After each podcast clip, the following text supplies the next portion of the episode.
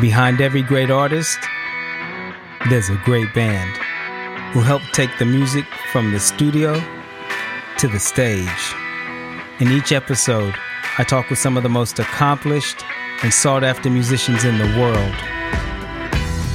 delving into the details of their backgrounds, their stories, and their journeys, doing away with the fiction and getting into the facts. It's not about the hype. It's not about the product. It's about the players. All right, all right, all right. Hope everybody's keeping safe and well. In this episode, I jumped on a call with Jonathan Ginger Hamilton, better known as Ginger. Ginger has been one of the UK's most in demand drummers for a decade, having played with Jessie J, JLS, Lianne La Havas, Leona Lewis, Olly Murs, Westlife, and most recently Sam Smith, amongst many others. Check it out. When I listen back to a lot of these, um, I've, I've recorded a few now, and they all Yeah. start like, okay, shit. All right, fuck.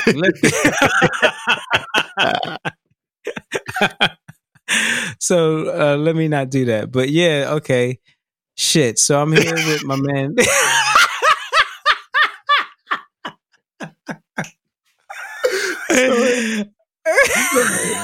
right.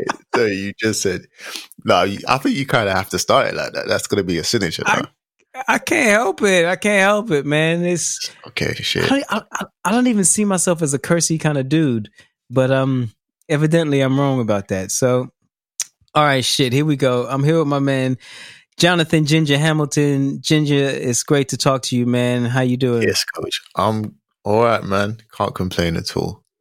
Yeah, you know, it's it's trying times at the moment, but trying to uh, take one day at a time and um, yeah, stay positive. I heard that, man. It's taken us a minute to get this popping. Last time we did this was definitely an epic fail on my part. The audio was all fucked up. My bad. I, Apologies. think- I feel like it was kind of my fault too because my laptop was dying and Well, mutual blame is a good thing. So let's go with this everybody's fault. Yeah. so shit, man. I where are you in the world right now, man? Let's um let's talk about your kind of right now. What's going on for you in the present? in um, Nashville, Tennessee right now. wow. Um, Tennessee, Tennessee. yeah. um, yeah, currently in my home studio. Wow, okay, okay.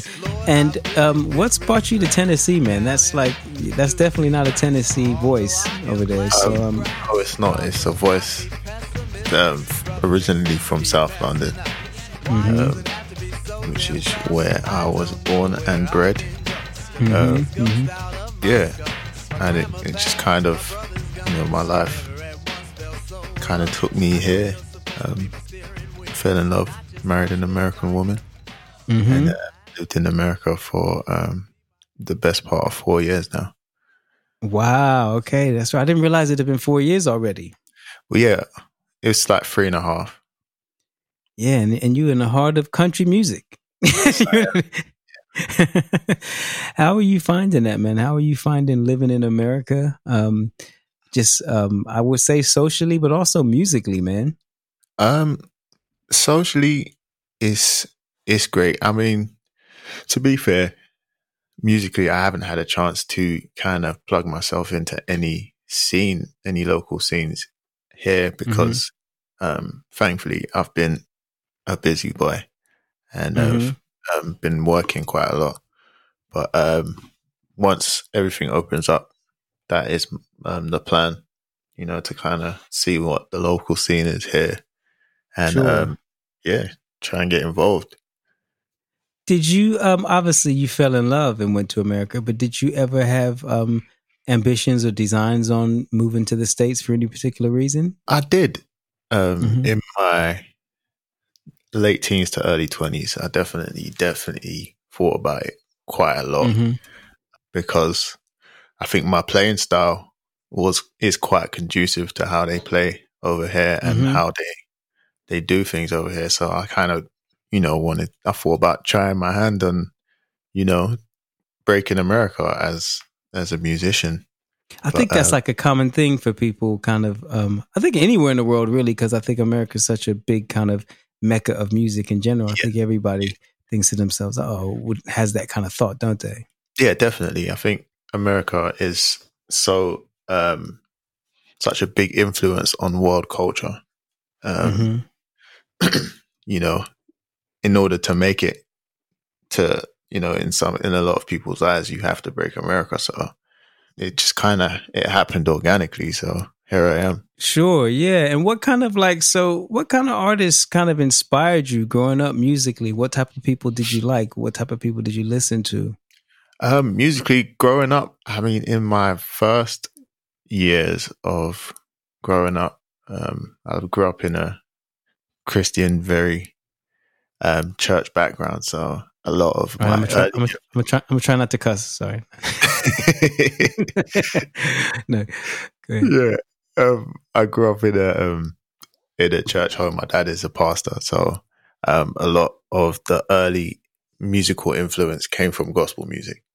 Mm-hmm. Mm-hmm. So that would be your Hezekiah Walker's, your, um, you know, Fred Hammond's, your, you know, the Walter Hawkins, your James Hall, a lot of choirs, um, Mm-hmm. know, the Tommies, commissioned, the Winans and stuff like that. I would listen to a lot Yeah, of yeah. music, which I later found out, um, which was heavily influenced by um, mainstream music anyway. So, Sure. Uh, yeah, that was my early kind of upbringings. And then obviously all gospel music back then was live. So it was always, you know, live drummers playing and, um, you know, a lot of live music. So I got to hear a lot of that, a lot of musicality from a, a very young age. That's something I never really thought about. That like how like gospel music in itself is so live, even on record. You know what I'm saying? So if Yeah. you're growing up listening to that, that's gonna really kind of inspire you, and you're gonna be into that type of approach to music anyway, because that's Yeah. what you're listening to, huh?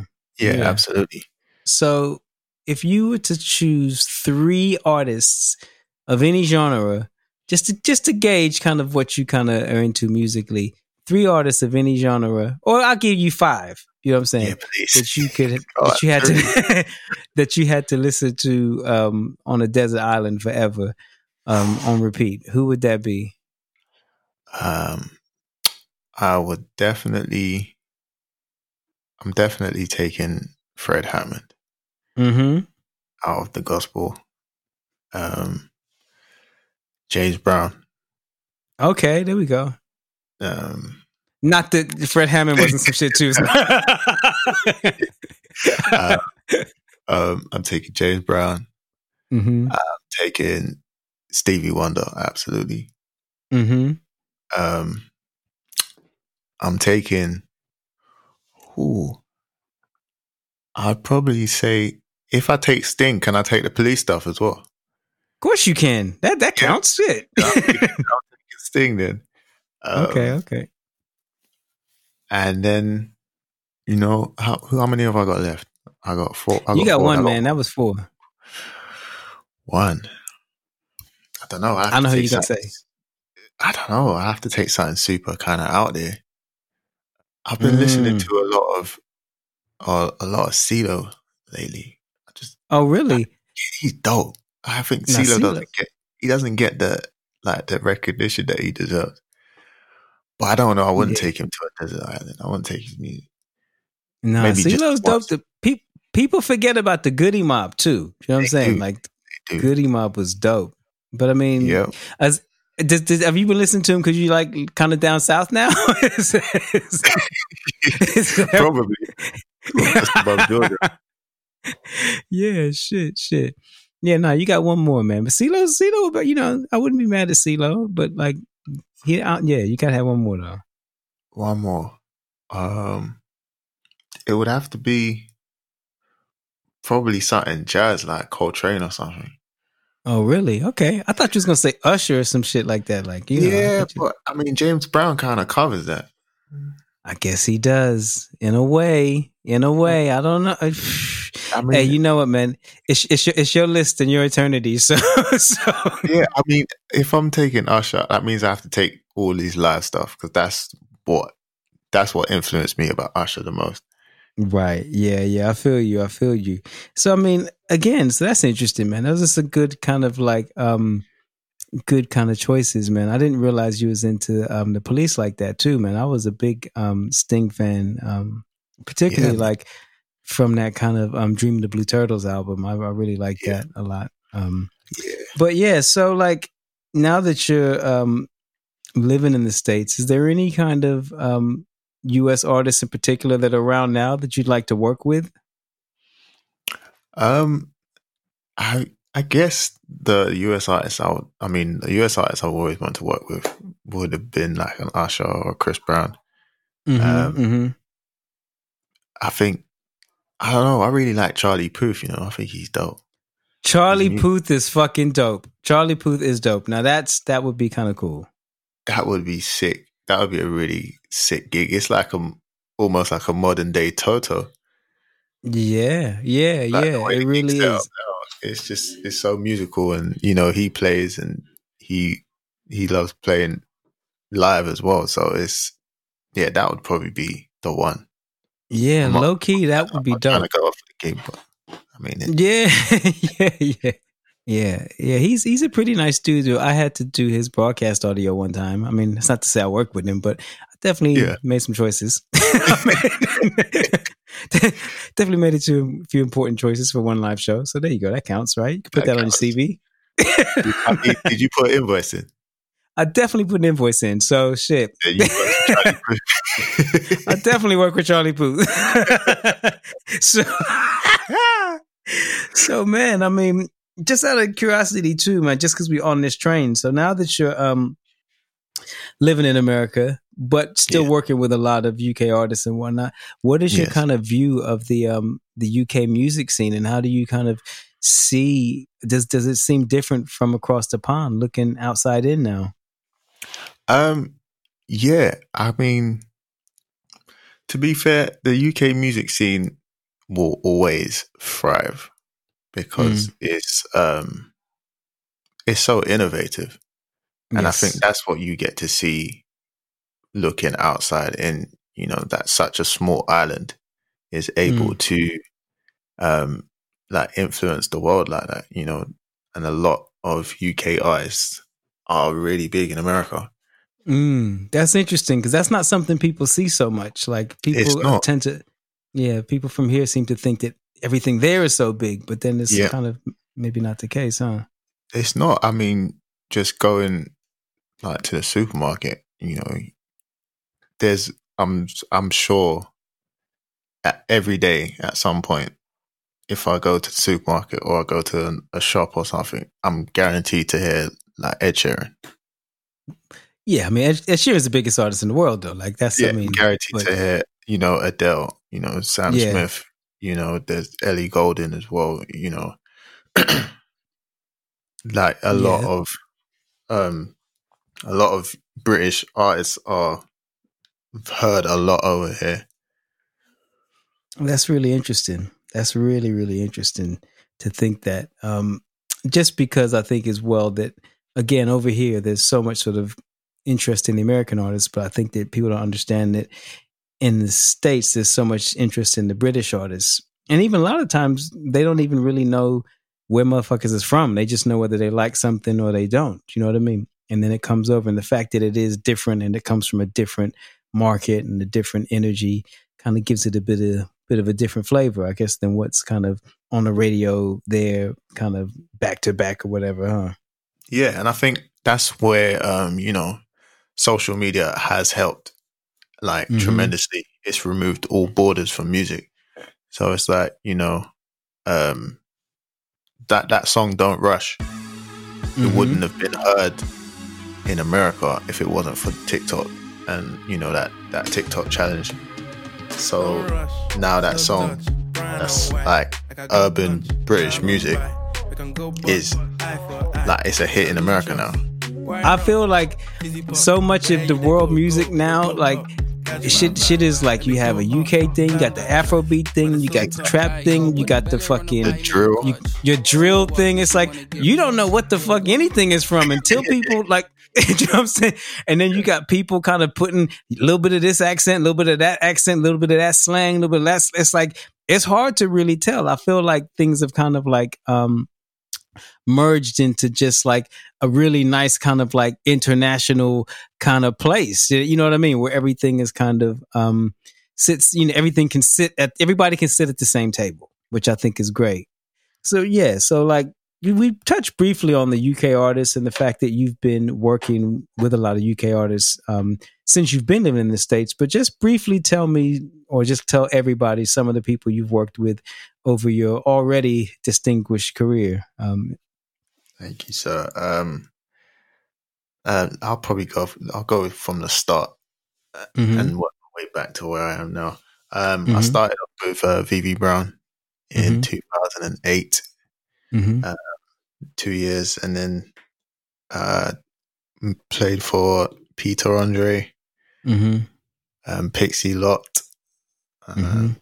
Jessie J, N-Dubz, mhm, um, JLS, mhm, um, Leona Lewis, mhm.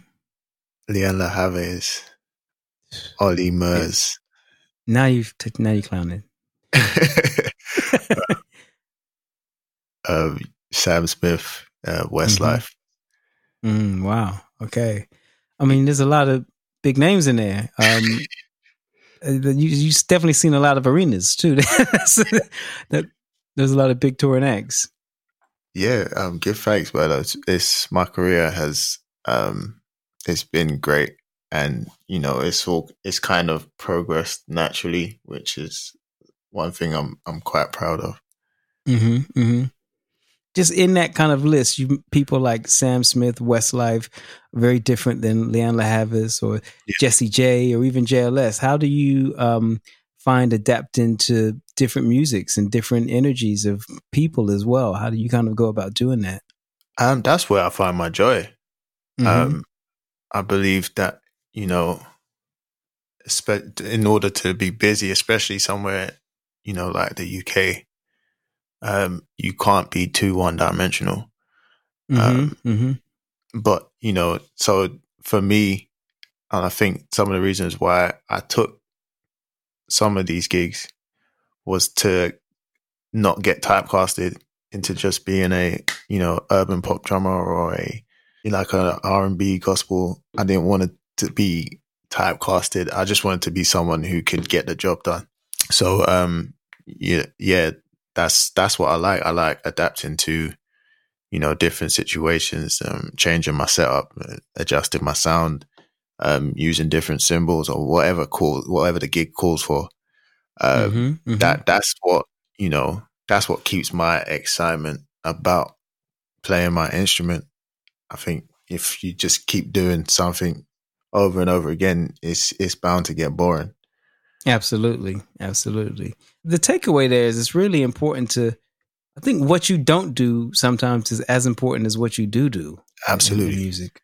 I think it's really interesting. I think again, it's important for people to know that um, you know you want to paint like a really kind of varied picture with lots of different colors and lots of different kind of textures and scenes, so that people, you know, people feel confident in you being able to do different things. Right? yeah definitely i mean like coming um coming from jessie j to lianne la havas i think that was that was a great kind of transition out of that gig because i was on jessie for so long i started to Mhm. get known for that type and that style of playing because Mhm, mhm. you know Jessie, I was on Jessie for so long, and it was a it was a big gig, so I got loads of exposure playing that that kind of way.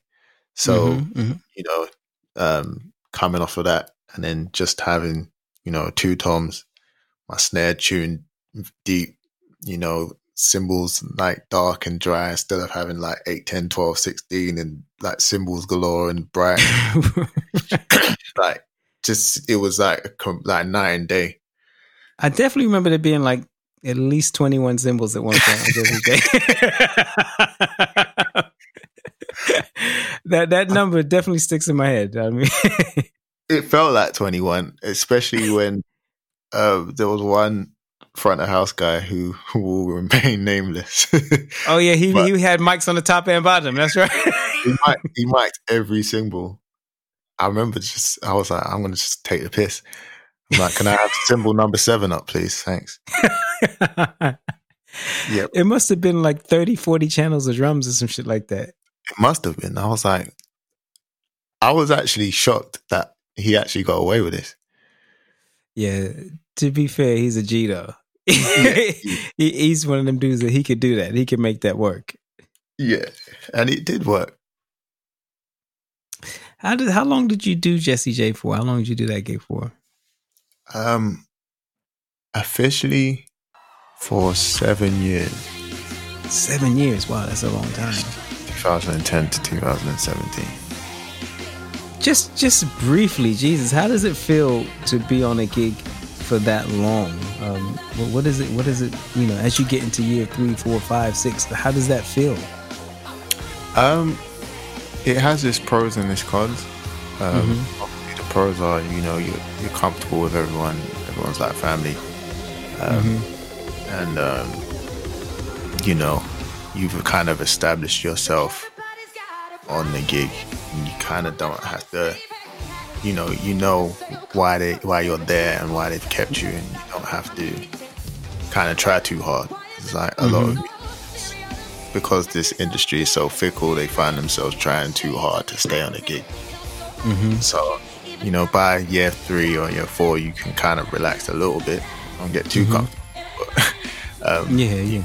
Relax a little bit and um, enjoy it, you know. And then obviously, by that time, you know, they're they're well more well known and their songs are more well known. So you know, arrangements can change and you know you can get a little bit more freedom to express yourself or you know you're not just presenting the songs to people for the first time mm-hmm, mm-hmm. so yeah it's, it's more fun musically as well how, how important would you say your general behavior and professionalism is um, in that context of you know just keeping a gig for a long time um, because i find that um, a lot of the times people feel the need to kind of let you know how many gigs they've done um, over a short period. And it's kind of like doing lots of gigs is one thing, but keeping a gig is actually that's a lot harder than getting a gig, in my Definitely. opinion.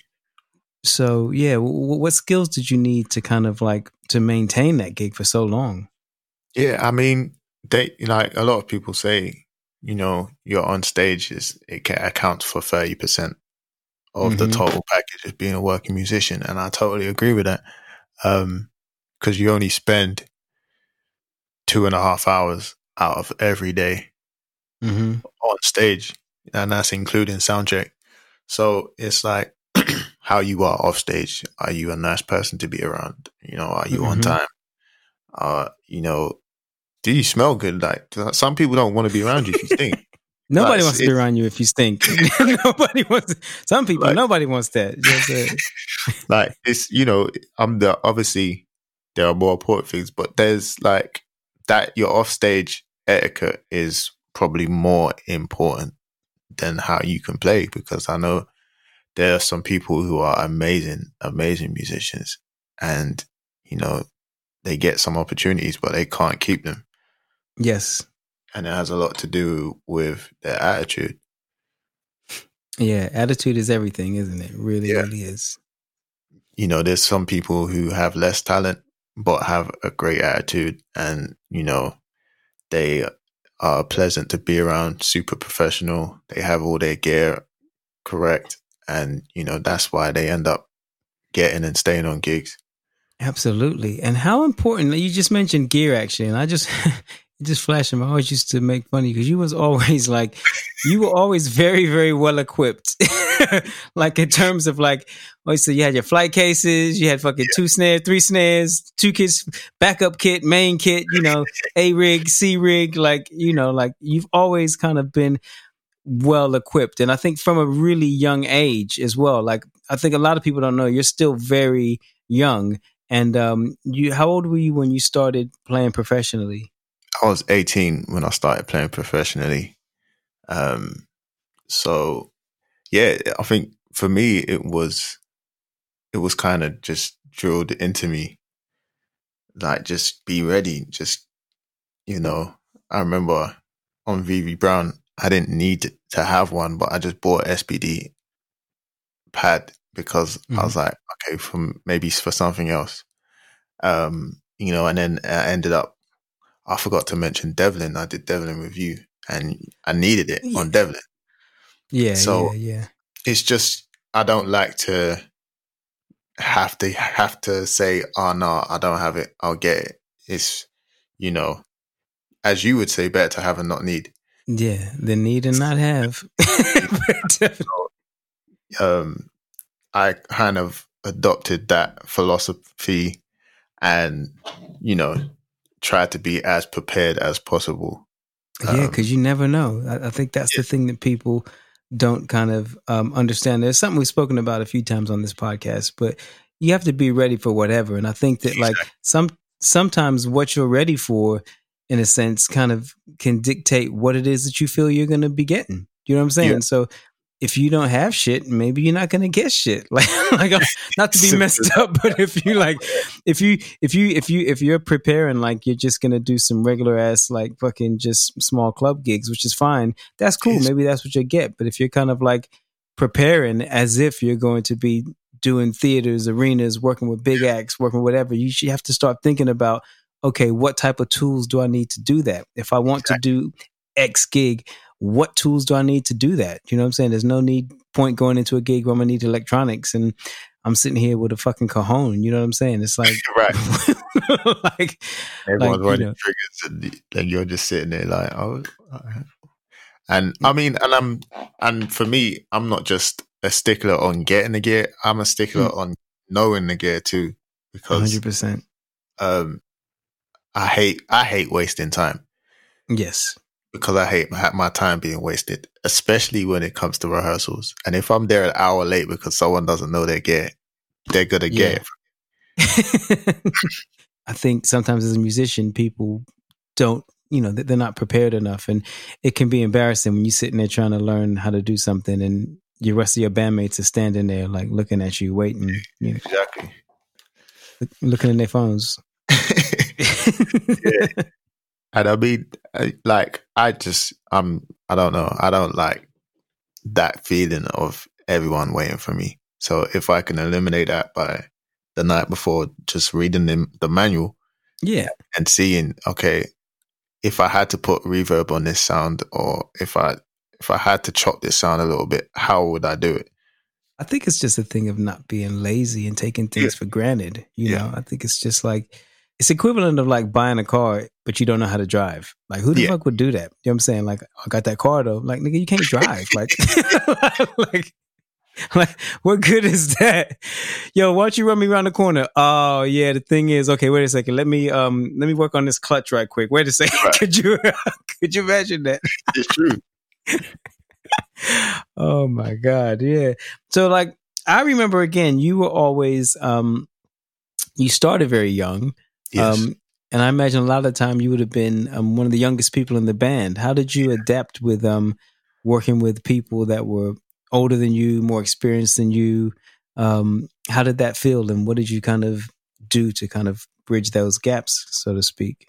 Um, um, fortunately for me, um, I for the first four years mm-hmm. of my career, mm-hmm. well, for the first two years, solid. I was touring with my big brother, Smooth. Mm-hmm. Um, so that helped. And he's six years older than me. So mm-hmm. um, growing up, obviously wanting to hang out with him, I kind of had to grow up faster than than normal. Mm-hmm. Um, upstairs, like mentally. So in order to kind of, you know, gain his trust, that like, if I take you out, stop, don't be acting like a kid. So, right, right. Um, you know, in order to just go to gigs before I started touring. Mm-hmm. So I kept that I kept that mentality as I was touring, and then yeah, just tried to learn as much as I could from the people who are more experienced, and you know, learn tour as quickly as I could from a young age. Mm-hmm. Mm-hmm. And then, um, yeah, it was it was it was cool at the beginning being the youngest. Um, mm-hmm. I don't know if I'm the youngest in the band anymore.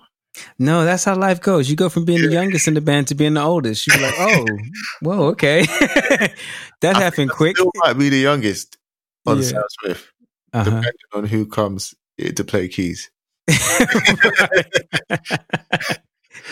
right, right, right. Wow, that's interesting. So, like, I guess as we're talking about, um, you know, you being young and getting into the game, and obviously getting a lot of support from your brother.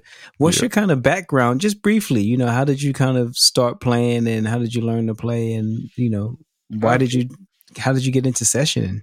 Um, I learned to play um in church. Well, I grew up playing in church. I um self taught Mm-hmm. and um, you know, would do you know, certain gospel gigs around London and, you know, Birmingham, there's stuff like that.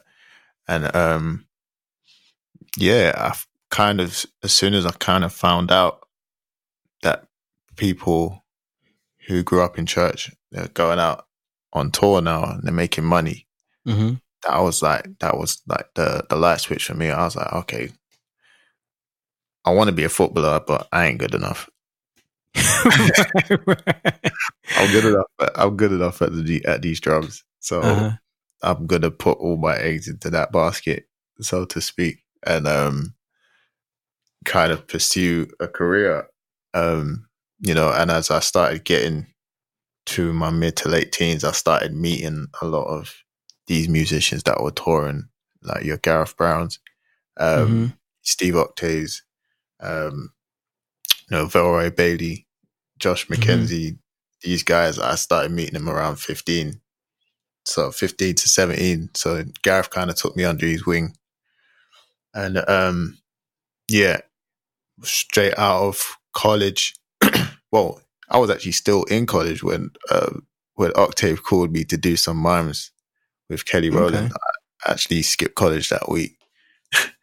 Oh wow, to- wow. I went to do some mimes with Kelly Rowland. And then I remember So basically, you played for Destiny's Child. I mean, I mean, I mean, I we're not trying to add stuff, but I mean, Kelly Rowland is Kelly Rowland, right? I mean, Kelly Rowland is Kelly Rowland, but I didn't do any she was definitely in Destiny's Child, though, right? I mean, she was was definitely. But Okay, I'm, cool. I don't count it because I don't count gigs where I don't play.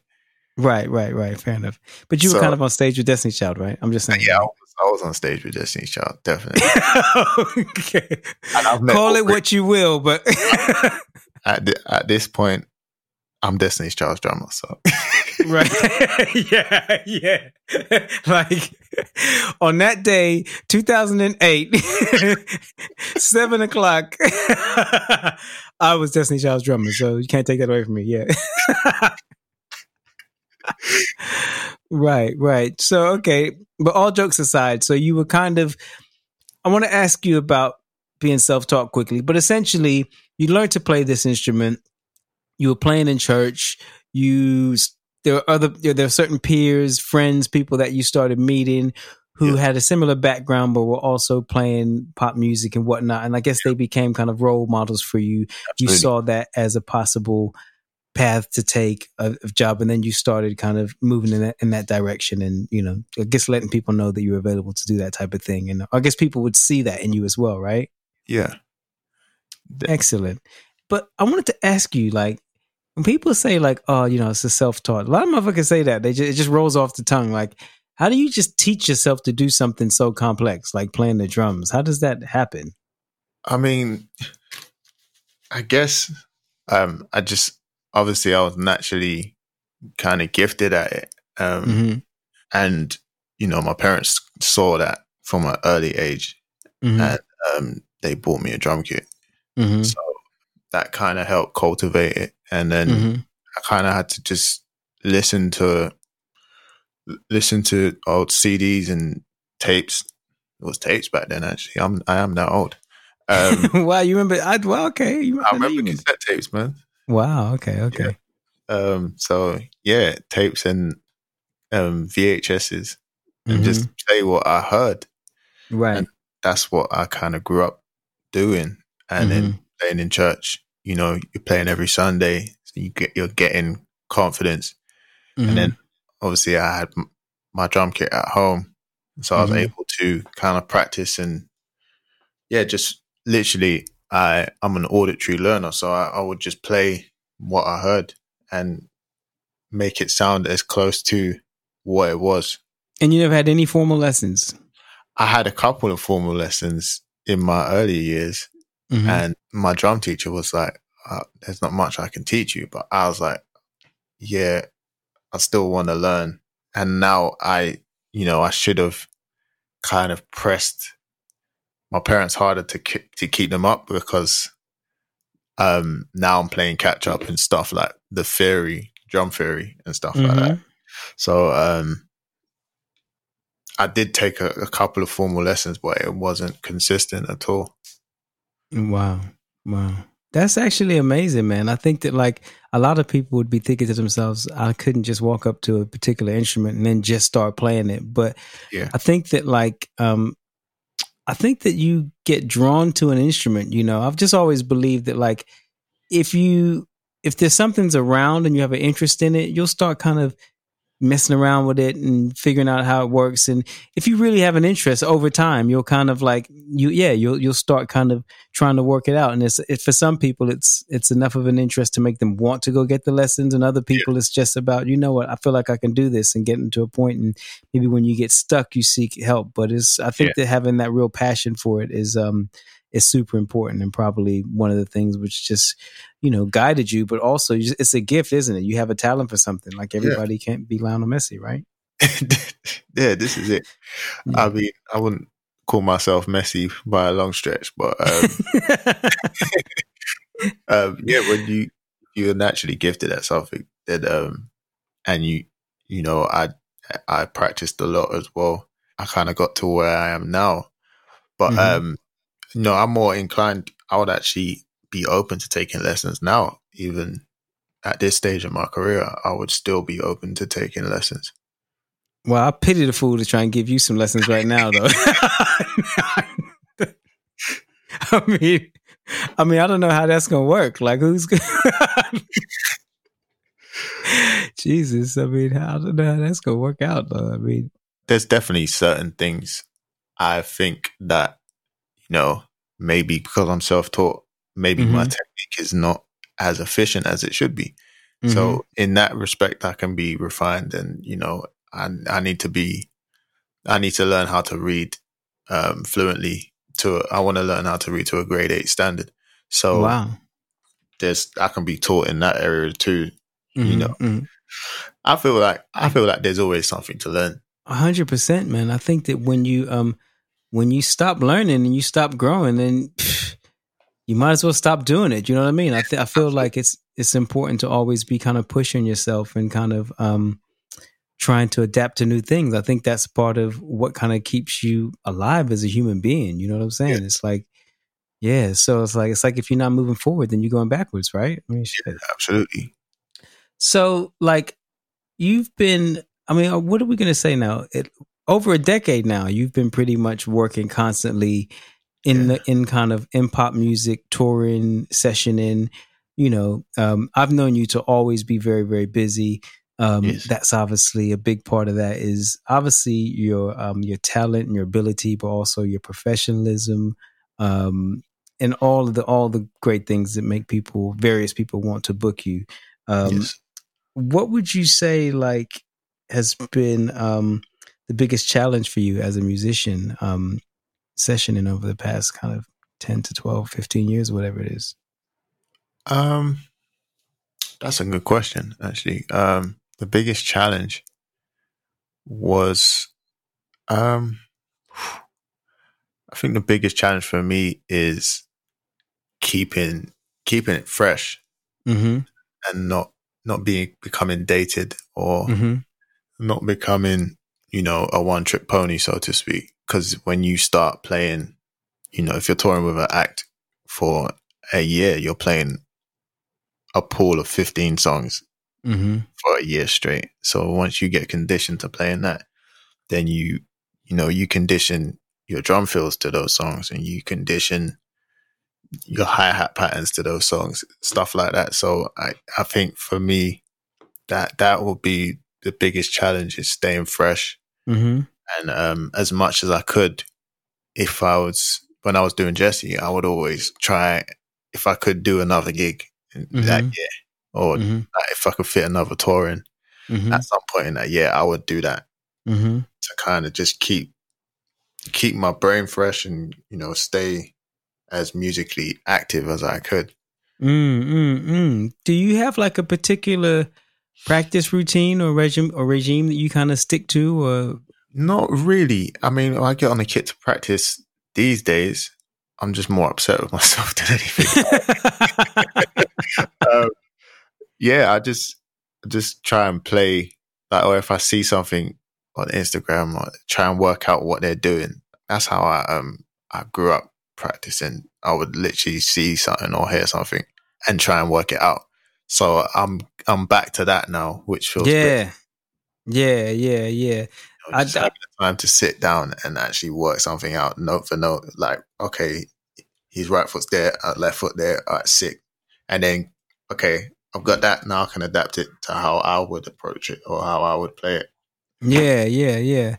I can relate to that, man. I, I, remember like that's when I that I think that's one of the things that I used to love doing when I was young and coming up and learning to play anything. That would be the test. That would be the thing. Like you hear something that inspires you so much, you'd be like, Yo, I gotta fucking, I gotta learn how to play that. Do you know what I mean? And you go and you go to your instrument or whatever, and you like try and figure it out. You know what I yeah. mean? And that's kind of like, um, I, I love it when I hear something that makes me kind of think, damn, I need to learn how to play that. I, I need to, I need to dissect that. Do you know what I yeah. mean? Um, what was the last piece of music you could think of that made you feel like that? Actually, um, well, for me, it's more so like if I hear a drum fill or if I hear like someone soloing for mm-hmm. like four bars, I would try and work out at least a, like a bar at a time of what they're doing.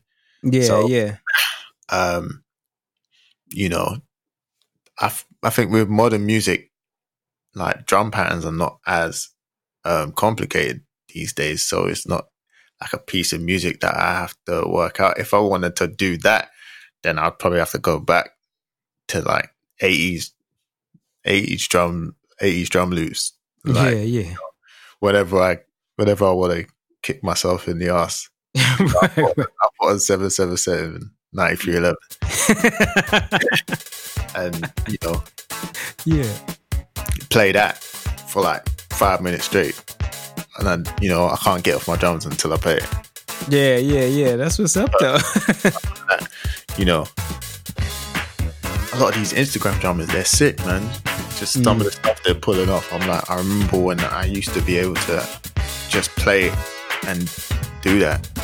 So I'm just trying to get back to that.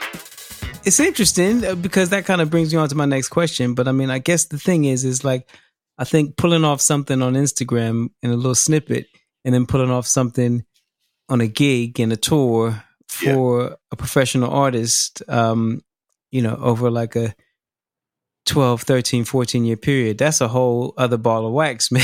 that's like, I think there's not a lot of people that could do that. There's probably more people that could cop that kind of Instagram feel than could actually yeah. hold down the type of gigs that you've done. So, um, I wanted to ask you, you know, because seeing as you've kind of worked with such a broad section of people, like like, like you mentioned, Sam Smith, Lianne La Havas, Jessie J, Westlife, you know, Leona Lewis. Yeah. How do you? What's what's your process for learning the music for a gig or preparing yourself to actually play a live show or do a tour or you know or whatever? How do you kind of go about that? Yeah, I mean, my first uh, first thing for me is I have to hear the music. So mm-hmm. it's like um when I get called for a gig and then production are like, what, what drums are you using? I'm like, I need to hear the music 1st mm-hmm, I don't even, mm-hmm. I don't even know what drums I'm using until I hear the music. Like, mm-hmm. Um, so I think that's how the process starts. Just listen to the music, immerse mm-hmm. myself in it. And then mm-hmm. from, from then I've, I can't think about, okay, what would my setup be? And then, you know, I start breaking the parts down and depending on, you know, the MD, if it's someone mm-hmm. like yourself, then, mm-hmm. you know, you send stems and you send sounds. So mm. cool. Get the sounds in. Mm-hmm. Boom, boom, boom. And then you start preparing that way. And then now see, I've got um, a setup at home. Mm-hmm. If I if I get called for or get sent new songs, I'll be able to work out at home, Mm-hmm. and then you know get to rehearsal and then find out exactly what the MD wants me to play because Mhm. you know my idea of what I want to play might be completely different. Yeah. then- depending like if it's obviously I'll go back to working with yourself. Mhm. Uh, you know, you like us to to kind of bounce off each other. Okay, like Mhm. okay, I wanted you to play this, or like, oh, coach, what if I tried this? Or you know, I thought I was going to do it this way. He's like, okay, well, try it this way and try it my way. Let's let's see if we can merge the two. So um, it's that that's kind of how I prepare. Um, Mhm. Obviously, whatever's the main standout drum pattern of the song, Mhm. you learn that Mhm. and then you kind of go from there. And how do you find working or adapting to different working with different MDs as well? Because obviously, um, you mentioned obviously you know you're playing what the MD wants you to play or whatever. But I guess every MD is different. Every gig Yeah. is different. Everybody wants different things. How do you kind of find working with different people? Um, I enjoy it. I like Mhm. seeing different people's takes on music. Mm-hmm. And, um, um, I enjoy working with different MDs. I think that um, you know some MDs are more kind of. I've kind of like I kind of um, equate a lot of music. I kind of parallel it to to football. So it's just like of course it is. the whole thing is football. it's all it's all football. Yeah. it's all football. Yeah. So it's like, um, you know, it's like you know playing for a, a different manager. Every manager Yeah. their own philosophy of Mhm. how to play football, and it's the same with MDs. You know, they got their own philosophy of how they want to present live music. Mm-hmm.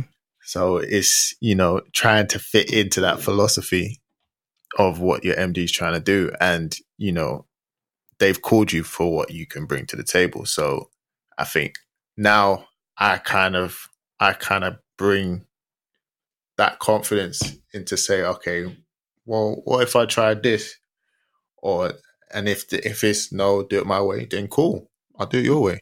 That's Mhm. fine. But if you know, I like to kind of make suggestions on what I think would sound good as well. hmm hmm I think that's important. You know, I think that I can only speak for myself, but I think it's like what you said is that's right. It's like if somebody has asked you to be in a room, they don't want you to just be a puppet. They actually want you, you know, they've actually liked something about you too. So I think it's important to kind of bring, you know, bring something to the table as well. Um, Yeah. If it, yeah. And, and, and if, if it makes it cool, but if not, but at least you've kind of brought something there because I think that's important. It's, it's a te- it is a team sport. And I think everybody wants a bit of every to see what everybody can kind of bring to make it all Yeah. better. And I think it's, um, yeah, I think it's important to do that as well, you know, because um, you're the one that has to play the parts and you want to be proud of what you're playing. Well, oh. this is yeah.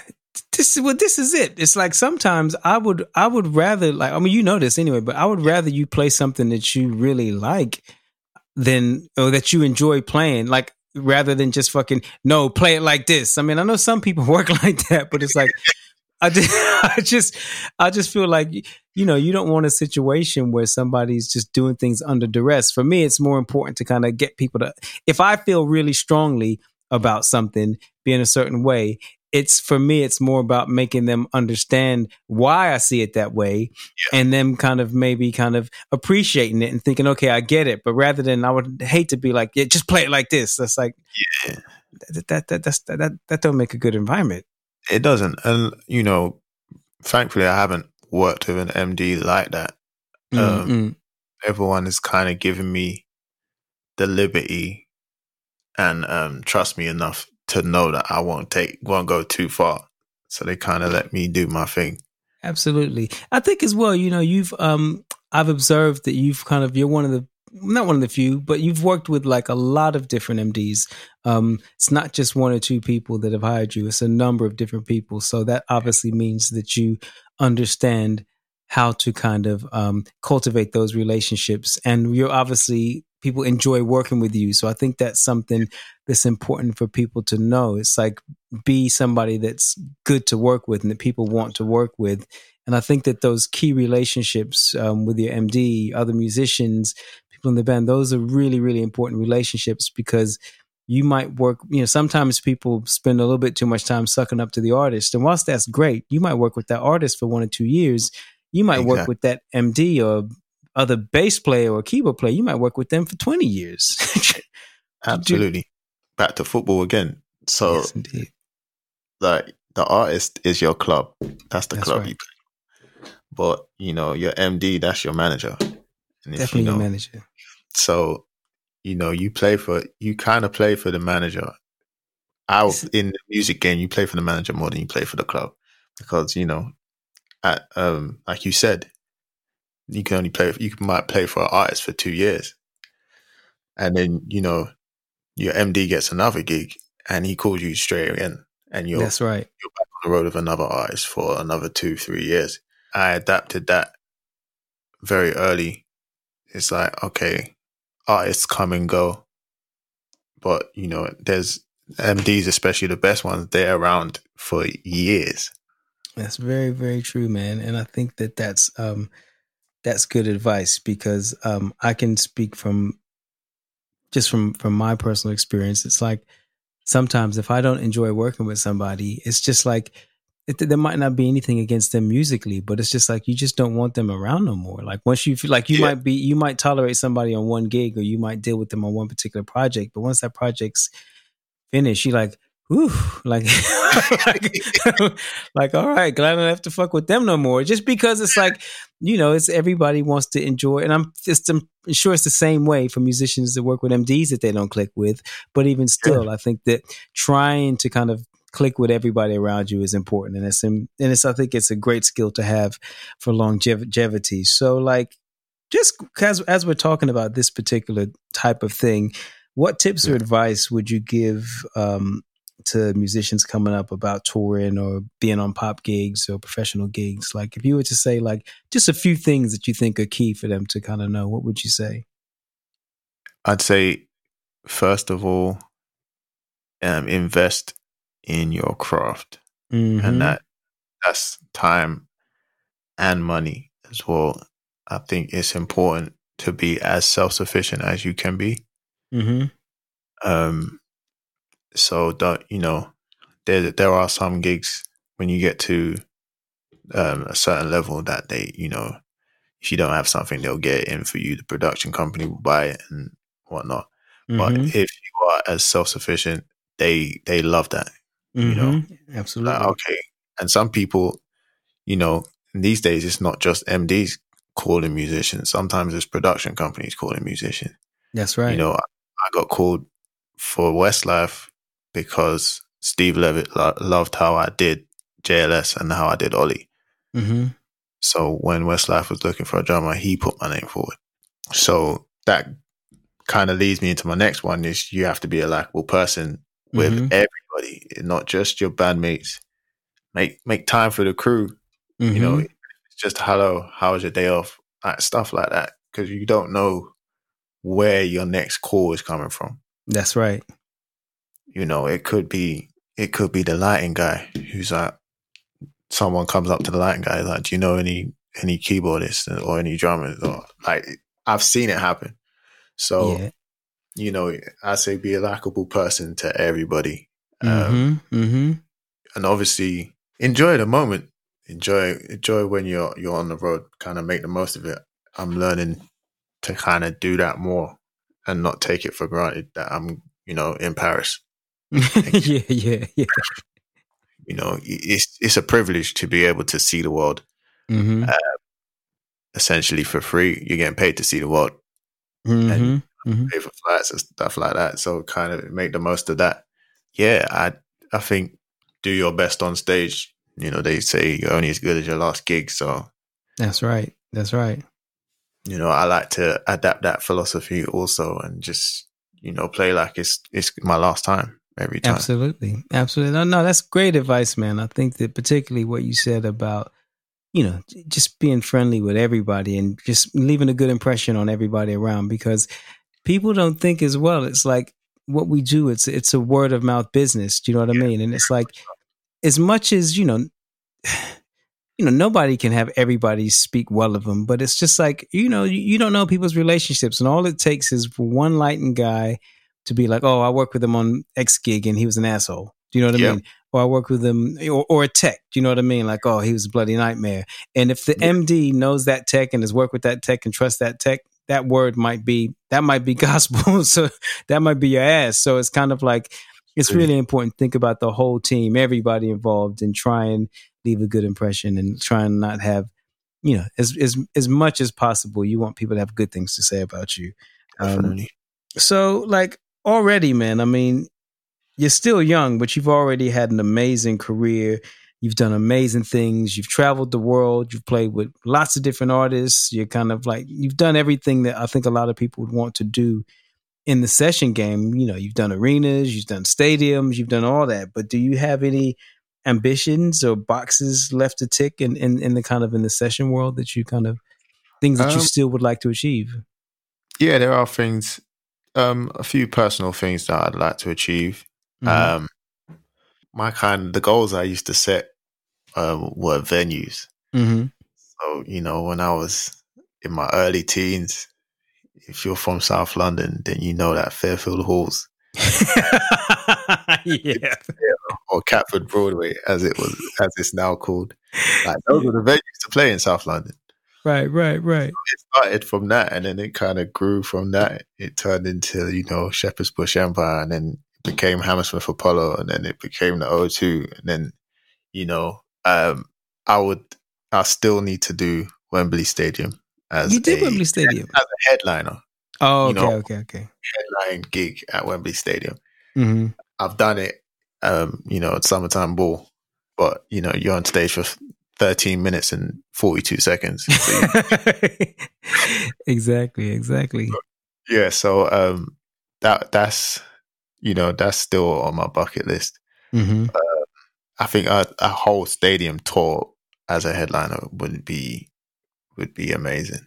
Mm-hmm, mm-hmm. Uh, yeah, and then I guess now, as yeah, just more more of the award shows. I would mm-hmm. like, to get a lot more of that um under my belt and the Super Bowl if I can. Why not? Yeah, that's what. Shit, I'm, I'm trying to get the Super Bowl. Fuck that. you know, now um, that's like that's, that's gonna be hard though. I, feel like Adam ain't giving that up. I, I, I, heard he's like the MD for the whole live performance. Oh, hundred percent, hundred percent, and right, rightly so. He's amazing, but you know, yeah, shit. Let me, let me, just get like one. Let me get. let, me, let me just be in the band. I don't yeah. have to. I heard that. I heard that. But um, yeah, man, that's that's fantastic, man, and um, it's great to know that there's still things that you still want to do, and people. Um, I think it's important to set yourself goals. Um, and go for it, man. They always say shoot for the moon, and you never know if you you don't make it, you land amongst the stars. So it's like you got to have ambition, and you got to have things you want to do. Um, yeah, I think for me now, and you know, that's part of the reason why we're in Nashville as well. Um, I wanted to get more into um, you know, playing playing on records. Right, well. right. I, yeah. So I was gonna say, what's next for you, man? Yeah, like, like, like, what are you trying to do now? Yeah, that's that's where I'm at now. Is just trying to play on records and leave more of a of a, a longer lasting legacy behind. People obviously remember tours, but you know, records they last forever. Absolutely, absolutely. So the more of those I can play on, it's the more I can last forever, so to speak. I don't know. I was I was just gonna say that I just think that like yeah, that I think that there's definitely space. You've got amazing musicians that have done amazing things on amazing tours, amazing yeah. live shows. But I mean, it would be great to hear more of those people on records, like you said, and just things that live on, and just just more so people have the bit more visibility and awareness of you know the contributions people make. Because, like you said, you might have played summertime ball for somebody like you know, you might have done that 10 times and, you know, played to 100,000 people. And who knows how many records you would have helped sell in different venues around the world on different tours. But it's kind of like people don't remember. Do you know what I mean? Unless somebody buys a a tour book and keeps it. do you know what I mean? It's like, you know, it, it doesn't kind of live on, does it? Uh, so yeah, I think that's that's the that's the kind of um, goal moving forward. Yeah, I'm I'm quite excited. It feels like a new challenge. Mhm, So mhm. Yeah, that's it, it kind of brings back the excitement of wanting to do this. yeah, and and how are you? And so, with regards to um looking to do more recording work, what are you sort of doing at the moment? What's your kind of what's your plan, and how are you kind of approaching that? Well, at this very at this present time, um, Mhm. with all the the lockdowns and quarantines, I've kind of um, built a home studio so I can record from home. If Mhm. anybody wants me to just just send me a song and I'll record it, send you Mhm. back the steps. Um, I'll start with that, and then you know when things open back up, um, try and you know get involved in the the recording scene out here. hmm In Nashville. Yeah. But that's great. But effectively, you have your own studio, you have your own gear set up, and you're ready to re. You know, you're open for business basically. Basically, So if somebody wants to drum this play with Lianne La Havas, Sam Smith, Westlife, Jessie J, uh, Leona Lewis, JLS, I could go on for longer. They could come to you and they can have you on their record. yeah. Info at jghdrums.com. Shit, I might book you for something myself. Let me get some of that fucking premium recordings. Shit, just I don't need, uh, with no song, just the drums. Like people look, people look at me like, like is it? Have you got a song to that? No, no, I just wanted the drums. So you know, that's dope, man. Well, listen, man, that's fantastic, man. So just so um, people know, where can people find you at? Where can they kind of connect with you? Um, yeah, you can connect, connect with me um, via my website, um, Mhm. www.jghdrums.com, Mhm, Instagram at jghdrums, mhm. Twitter at jghdrums. Um, I'm on Facebook, kind of, but um, forward slash jghdrums. Um, yeah, that's that's the way to connect with me. Um, I'm mostly on Instagram, so yeah, Mhm. hit me up. I I answer questions. I don't bite. Uh, maybe think I'm not approachable. But um, yeah, you can approach me, man. Just hit me up, man. Oh, fantastic. Well, listen, brother, listen, it's been fantastic talking to you, man. It really, really has. Um, we could we could obviously go on for hours. People that know me know that we could definitely go on for hours, but um, I want to try and keep it to an hour for now. But um, yeah, man, it'd be great to have you on again at some point and catch up with you on other things that you're doing. I'm sure there'd be a million people that would love to hear about your kind of um, ongoing adventures and whatnot. But um, thanks again for coming on. It's been great talking to you, and I'll catch up with you soon. Yes, my dude. All right, man, Appreciate take it easy. All right, man. Peace. Well, I had a lot of fun catching up with the homie Ginge. Hope you enjoyed it too. As always, please feel free to like, share, comment, feedback, all the goodness we want to know. We want to keep making this better and better. On the next episode, I talk with Okian Warman, aka Maestro, pianist, composer, and gentleman, as the thread suggests. It's a double episode, so you get two for one. Deuces.